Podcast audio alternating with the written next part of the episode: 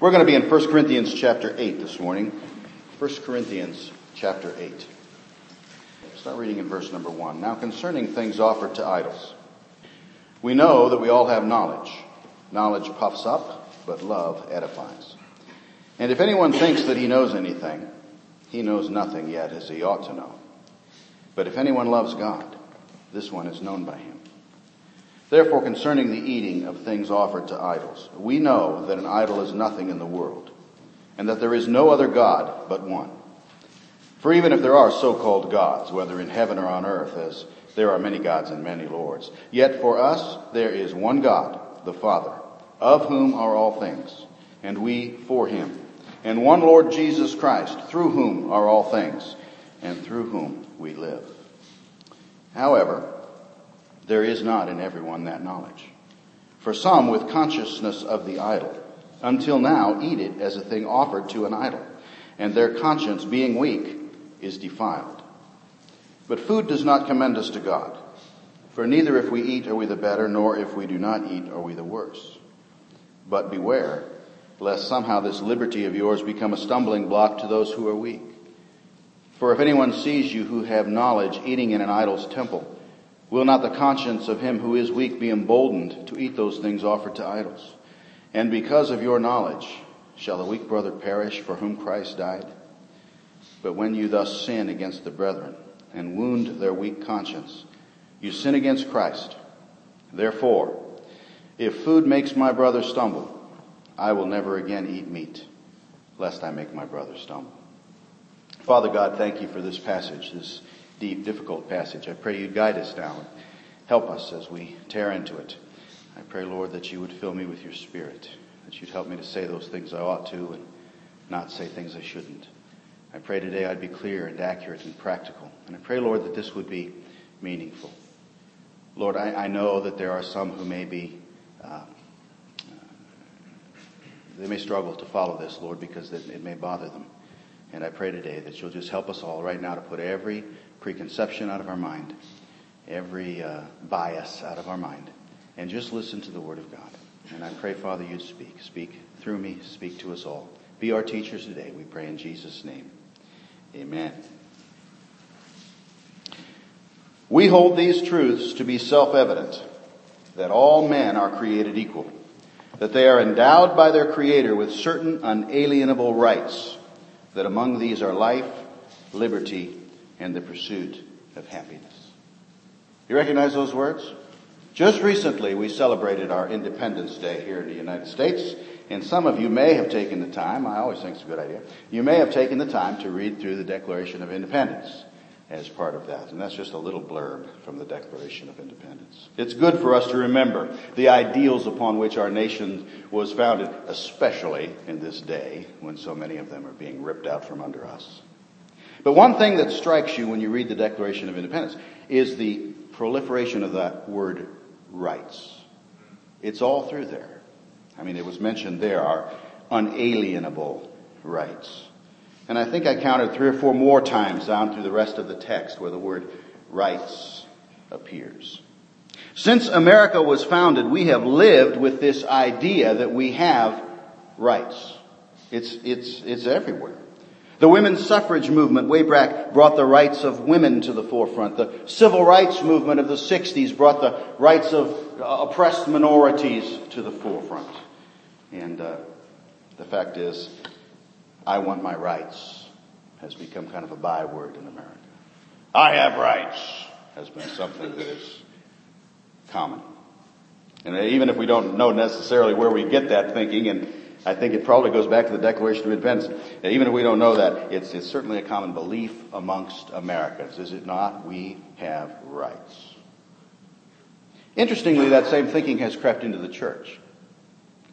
And I would suggest, I would suggest that that's a shame. That's a shame. We don't usually use the word rights in church. We usually use a different word. We usually use the word liberty. Or a phrase like Christian liberty. Some, some Christians will toss out the phrase, I have liberty, and that's Christianese for I have my rights. It's basically saying the exact same thing. And the truth is, Paul's words here to the to Corinthians in 1 Corinthians chapter 8 teach us exactly the opposite of that. They teach us that, uh, that, that I want my rights is not the way the believers ought to be.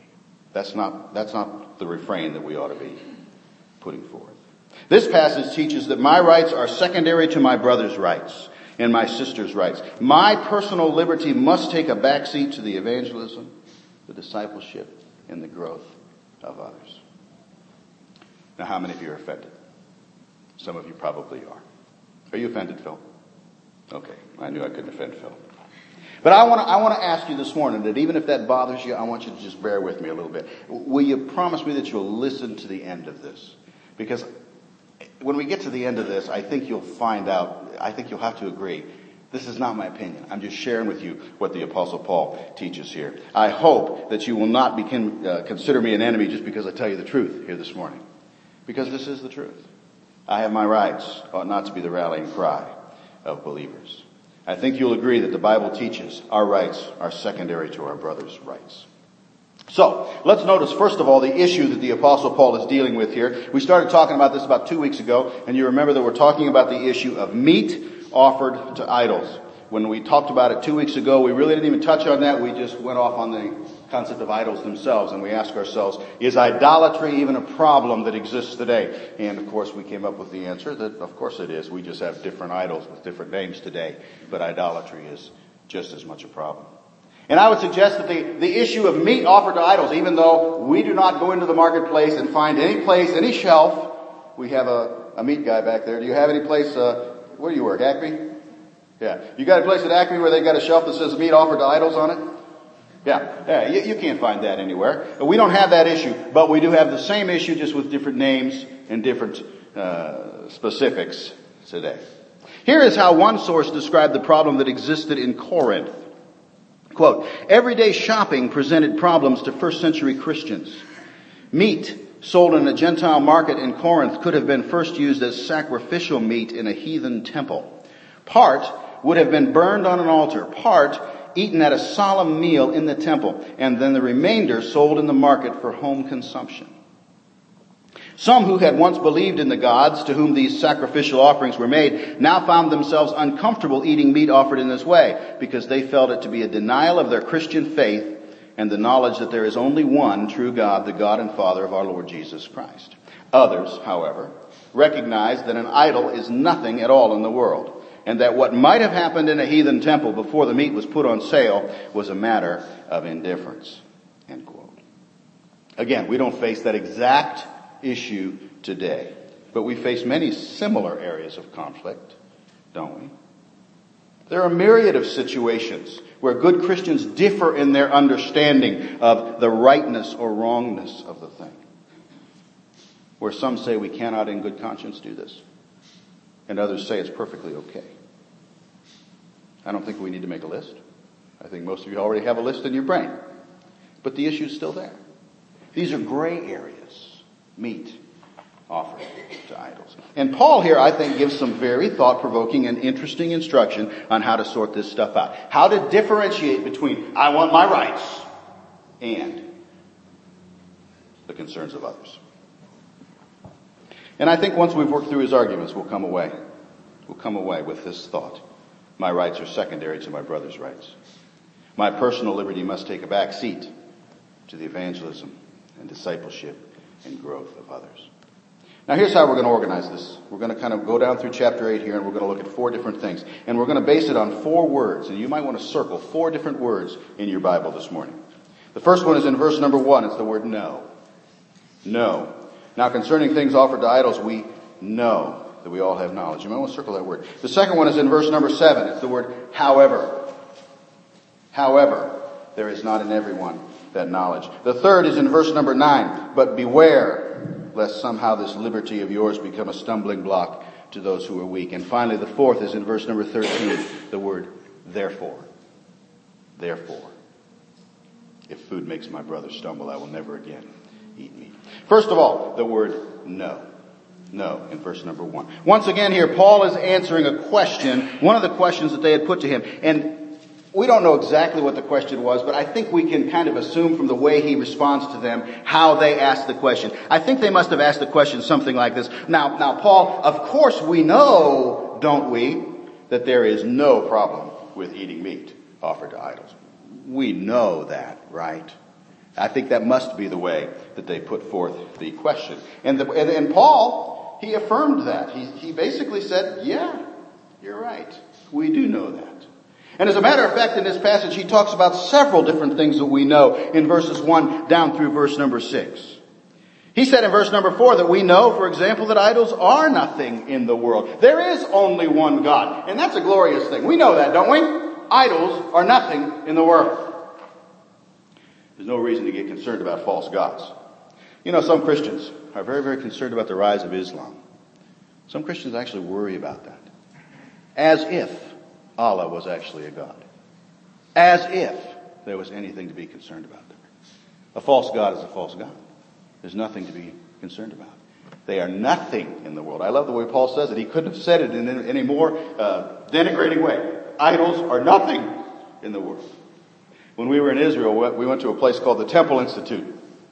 Never been there before. It's somewhat interesting. The Temple Institute is an organization that's dedicated to the rebuilding of the third temple and they're actually working on gathering together the supplies. They've, they've recreated all of the furniture for the temple. They've recreated all the robes. They've identified people, and I don't know how they've done this. They've identified people who are supposedly of the priestly class, of the lineage of, you know, the priests, and, and they've created all their garments for them and all this kind of stuff. When you go to the uh, western wall, there is a huge menorah there, a huge golden candlestick, has 95 pounds of gold in it and they have reconstructed that. It is sitting there waiting to go in the third temple when it is built. Well, while we were listening to this presentation, this young girl was telling us about all these things. And she mentioned that in one of the things that they had been able to accomplish was they had been able to open this tunnel along the western wall through which we got to walk. Very interesting. And she said, now, we had to make a concession for that. She said, in order for the Jews to get the opportunity to open that tunnel, the Arabs had to be granted the concession that they could dig and research and look around underneath of the Temple Mount. And somebody in the audience spoke up and says, well, wait a minute now. Aren't you at all concerned that they might find something under there? For example, most of us believe that's where the Ark of the Covenant is. What if these people who want to wipe the Jewish nation off the face of the earth, who want to erase every vestige of history that would ever point out that they have a claim to that mount. What if they found that under there? Aren't you the slightest bit concerned that they would just destroy it? And she said, well, yeah, that's a concern. But then, we have a God who is bigger than them, don't we? And I thought, absolutely. It matters not these other gods. Idols are nothing. Paul says, we know that. He says in verse number six, and verse number six is a wonderful verse. We could spend the whole day on verse number six. Verse number six, yet for us there is one God, the Father of whom are all things, and we for him, and one Lord Jesus Christ, through whom are all things, and through whom we live. He says, we know that we are of God, in verse number six. The psalmist said, make it joyful. Shout to the Lord, all you lands. Serve the Lord with gladness. Come before his presence with singing. Know that the Lord, he is God. It is he who has made us and not we ourselves. We are his people and the sheep of his pasture. We are of God. He made us. We are of God. Paul said we know that. He said we, we are for God. Also in verse number six. We are for him. And by the way, that phrase alone pretty much dismantles the I have my rights argument, I think. We're not for us, we're for him when we get to the end of chapter 10, we're going to see that the apostle Paul here continues this argument through chapters 8, 9, and 10. When we get to the very end of chapter 10, his, one of his summation statements is going to be this. Therefore, whether you eat or drink or whatever you do, do all to the glory of God. We are for God. He said we know that. He said in verse number 6, we are through Christ. We know that. He is the agent of our creation.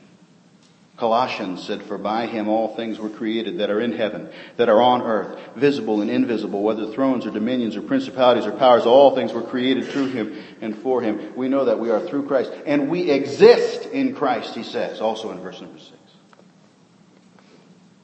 I encourage you to look at that particular part, especially if you're holding a King James or a New King James Bible. The very last part of verse 6 says, through whom are all things and through whom we live. Do you notice that the word live is in italics there? I'm always interested in that kind of stuff.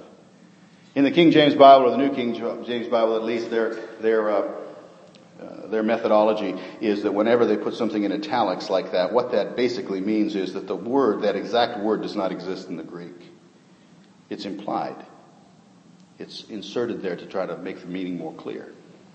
But what the Greek actually says here is interesting. What the Greek actually says is something like this through whom all things, and we through him. Or perhaps, through whom all, and through whom we. It's not just that we live through him. It's everything about us is through him. Through whom all, and through whom we. Paul says we, we exist, everything about us is in Christ. And so, he mentions all these things, and basically what he's saying is, you're right. There are some things that we know. You're correct. And, and, and we even know what you're saying is true. Technically, yes, you're right. There is nothing wrong with eating meat offered to idols because idols are nothing in the world. We know these things. But even while he's affirming the validity of their argument, he is knocking their knees right out from under them. And he is knocking the wind right out of their sails. Because he reminds them here that no matter how much they think they know, you're right. You guys know this. You're right. We know it. But no matter how much they know, they really don't know much of anything. Verse number two. If anyone thinks that he knows anything, he knows nothing yet as he ought to know. A recurrent theme in the book of 1 Corinthians, by the way, their continuous uh, self-congratulatory spirit, their continuous, uh, you know, kind of pride problem that we see surface every once in a while here. And Paul has to just every once in a while reach out and just whack that right off. And he does that here as well. And you know, we ought to we ought to listen to that as well. Something we all need to guard against every day. It doesn't matter how much we think we know. We're not there yet.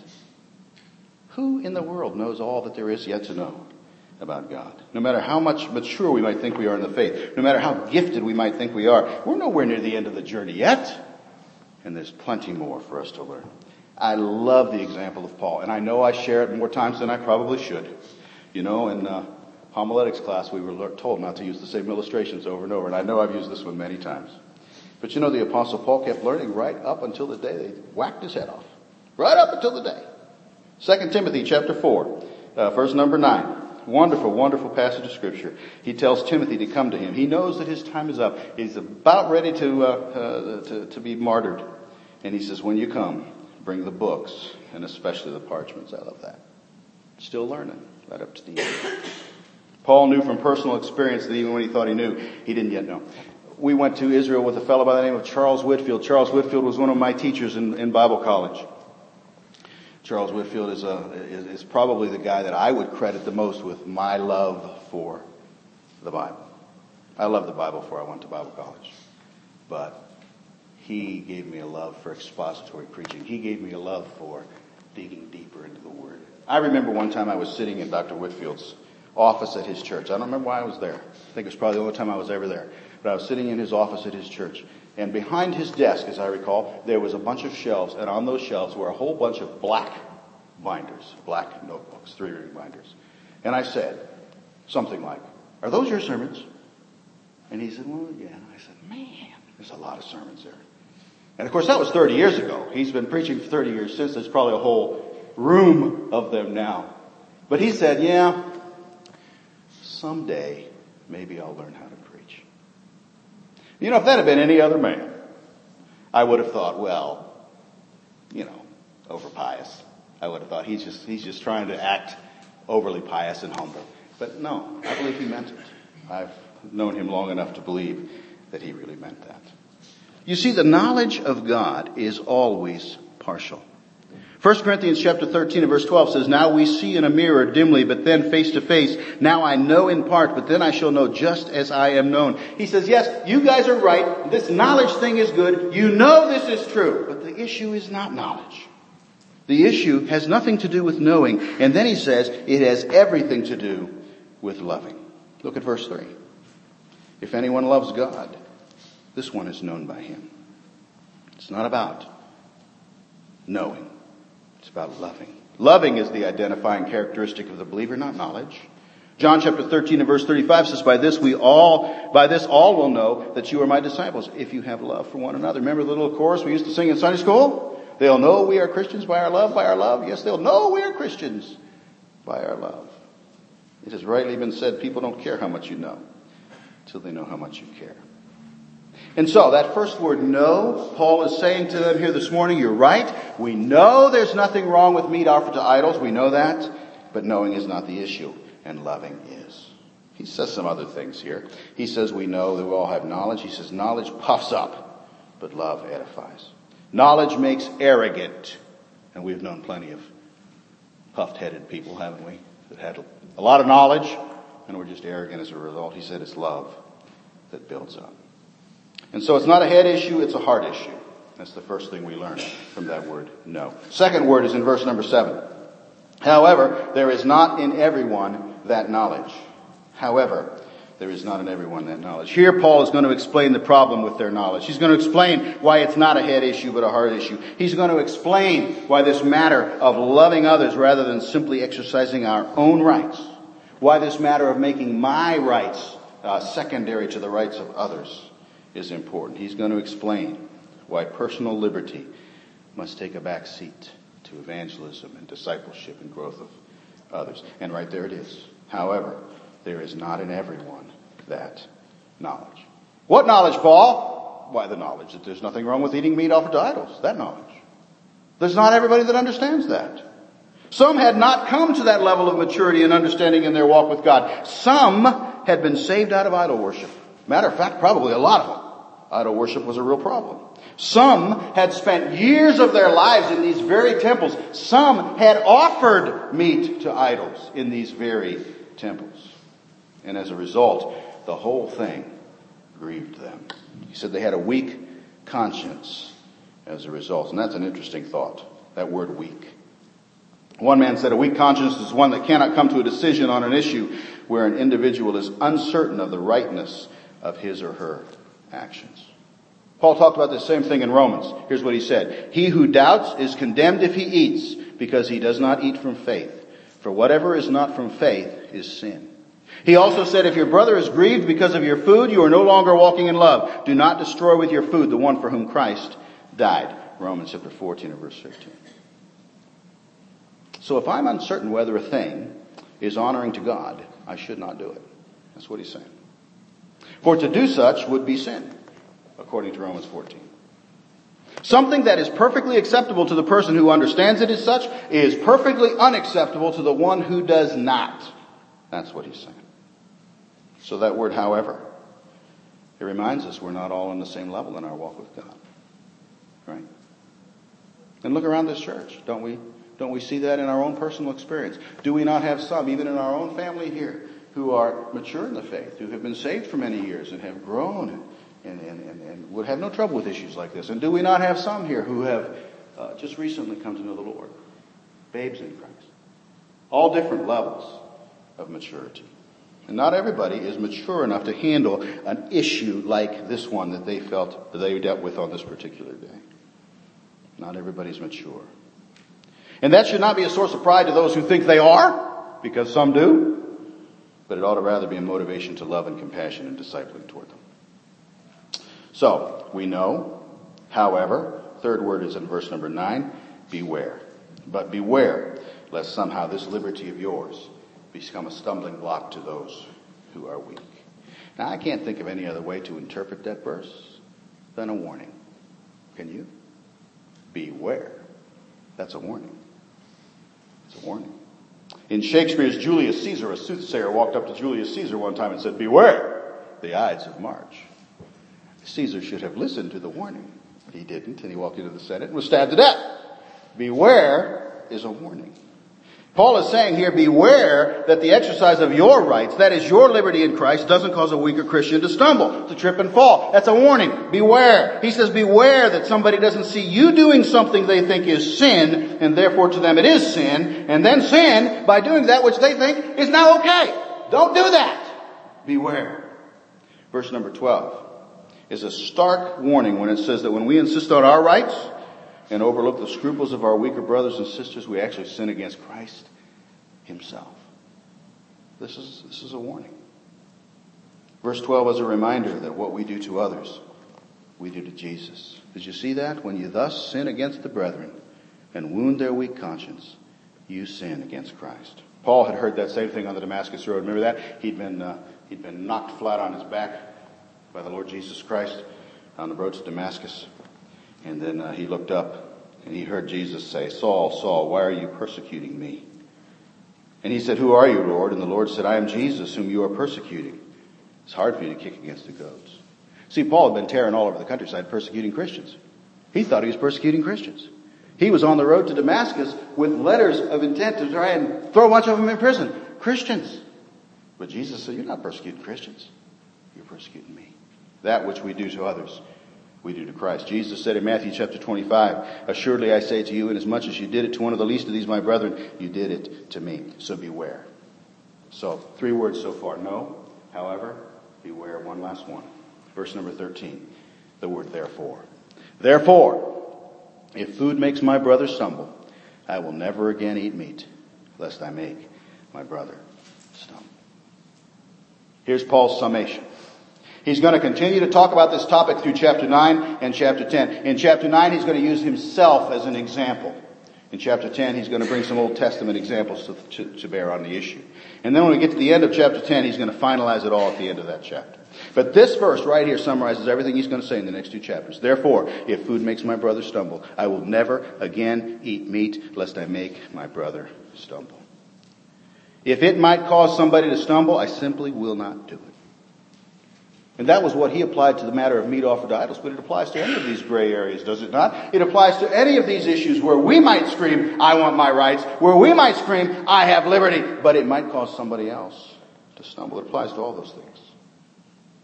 Some of us might want to cry out, I have my rights, but Paul would say, no, you have a responsibility to love others as Christ loved and loves. One man said Christian behavior is not based upon rights, but upon duties. Turn with me to the very last part of chapter 10, and I'll just read how he closes out this argument. We'll touch on this again in a few weeks, but let's just read it now. Chapter 10, jump down to verse number 23 and see how he closes it all out. He says, All things are lawful for me, but not all things are helpful. All things are lawful for me, but not all things edify or build up. Let no one seek his own, but each one the other's well-being. Eat whatever is sold in the meat market, asking no questions for conscience sake, for the earth is the Lord's and all its fullness. If any of those who do not believe invites you to dinner and you desire to go, eat whatever is set before you, asking no question for conscience sake. But if anyone says to you, this was offered to idols, do not eat it for the sake of the one who told you and for conscience sake. For the earth is the Lord's and all its fullness. Conscience, I say, not your own, but that of the other. For why is my liberty judged by another man's conscience? But if I partake with thanks, why am I evil spoken of for the food over which I give thanks? Therefore, whether you eat or drink or whatever you do, do all to the glory of God. Give no offense, either to the Jews or to the Greeks or to the church of God, just as I also please all men in all things, not seeking my own profit, but the profit of many, that they may be saved. Paul, is it okay to eat meat offered to idols? That was the question. And his answer, well, we know that it is technically okay because there is simply no such thing as another God. They are nothing in this world. They are false. They are non-existent. But that's not really the issue we should be concerned with. How does it affect others? Will it confuse them? Will it cause them to stumble? In their early walk with Christ? What impact will it have on reaching the lost, on winning others to Jesus Christ? What impact on the discipleship of young believers? Don't allow anything to hinder those things, Paul said. Because that would take something that's sinless, the eating of meat offered to idols, and turn it into something sinful, the hurting of a brother or sister. Don't do it, Paul said. If there is a danger of that, then no it's not okay to eat meat offered to idols. Now, this is meaty stuff, wouldn't you say? That was a pun. Paul, you should have liked that one. This is meaty stuff. Some of you might find it hard to swallow. But let me just share a couple real quick thoughts that might make it a little bit more palatable. And one of them is this. There's no sacrifice here that will not be rewarded a gazillion times over there. This is not a cost to us. Remember the words of Jim Elliot, the, the missionary who was martyred, who wrote in his diary one day, He is no fool who gives what he cannot keep to gain what he cannot lose. This is not a sacrifice. We don't look at it as a sacrifice to, to, to give up our rights for the benefit of others. Because it's something that we're going to be rewarded for when we get to glory. Jesus answered and said in Mark chapter 10, Assuredly I say to you, there is no one who has left house or brothers or sister or father or mother or wife or children or lands for my sake and the gospels, who shall not receive a hundredfold now in this time, houses and brothers and sisters and mothers and children and lands with persecutions and in the age to come eternal life. There's no sacrifice here. They won't be rewarded there. That's one thing that ought to make it a little bit more palatable. And another one is this. The need to submit our rights our liberties to the scruples of others is only for a little while. It's not forever. It's not forever. I would remind you, brothers and sisters, that this is not the time to rest. This is the time to serve. The time to rest is yet future. Too many American Christians have that backwards. Too many American Christians think this is the time to play and they want all of their benefit here. And they're going to get to heaven someday. They're going to find out they frittered it all the way down here. No, the time for reward, the time for rest is there. One of my favorite verses, Hebrews chapter 4, verse number 9. What's it say, Don? Hebrews chapter 4, verse number 9 says, There remaineth therefore a rest to the people of God. You give up your rights here, but not there. You may be the one serving here, but oh, the joy when you get there. There's going to be a rest. This has been a ferocious week in our church for a lot of people. For some reason, a lot of different things converged on the schedule at the same time here for this particular week. We have Vacation Bible School that is starting this week.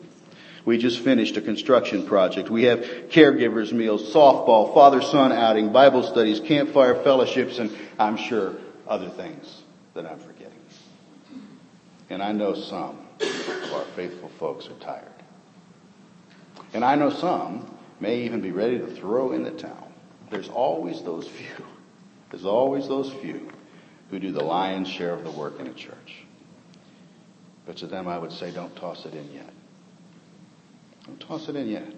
Hold on and work just a little bit longer because the reward is going to be great. And besides that, rest is coming. You know what? We have nothing on our calendar after VBS, nothing of any uh, any size in July, and all of August is empty, and that's by design, so that those who have worked so hard will have a period of rest. You know that's just what it's going to be like. There remaineth therefore a rest. We serve here, we rest there. Those faithful brothers and sisters who have worked themselves silly these past few weeks, they can rest during those times off. Knowing they gave their best, knowing they served to the utmost when God and His church needed them, and knowing they subordinated their rights to the needs of others, and thus served and glorified the Savior. My son Joshua used to play football for Mount Union College. And he used to come home from a game once in a while and he would say, Dad, we left it all on the field today. Some of you have left it all on the field recently. And some of you will no doubt leave it all on the field this coming week in Vacation Bible School. Such is what defines a champion. And such is what reaches the lost for Christ. Such is what builds the kingdom. And such is what glorifies our Lord. So when we get to heaven, we're never again going to have to subordinate our rights to anybody else. We're not going to have to sacrifice our rights for the sake of others. We're going to receive in full the reward for faithful service. But until then, until then, it's not about our rights. It's about loving and serving our brothers and sisters. And oh, the reward. The magnificent, eternal, heavenly reward. The well done, thou good and faithful servant reward that we will receive if we just hold out until the end.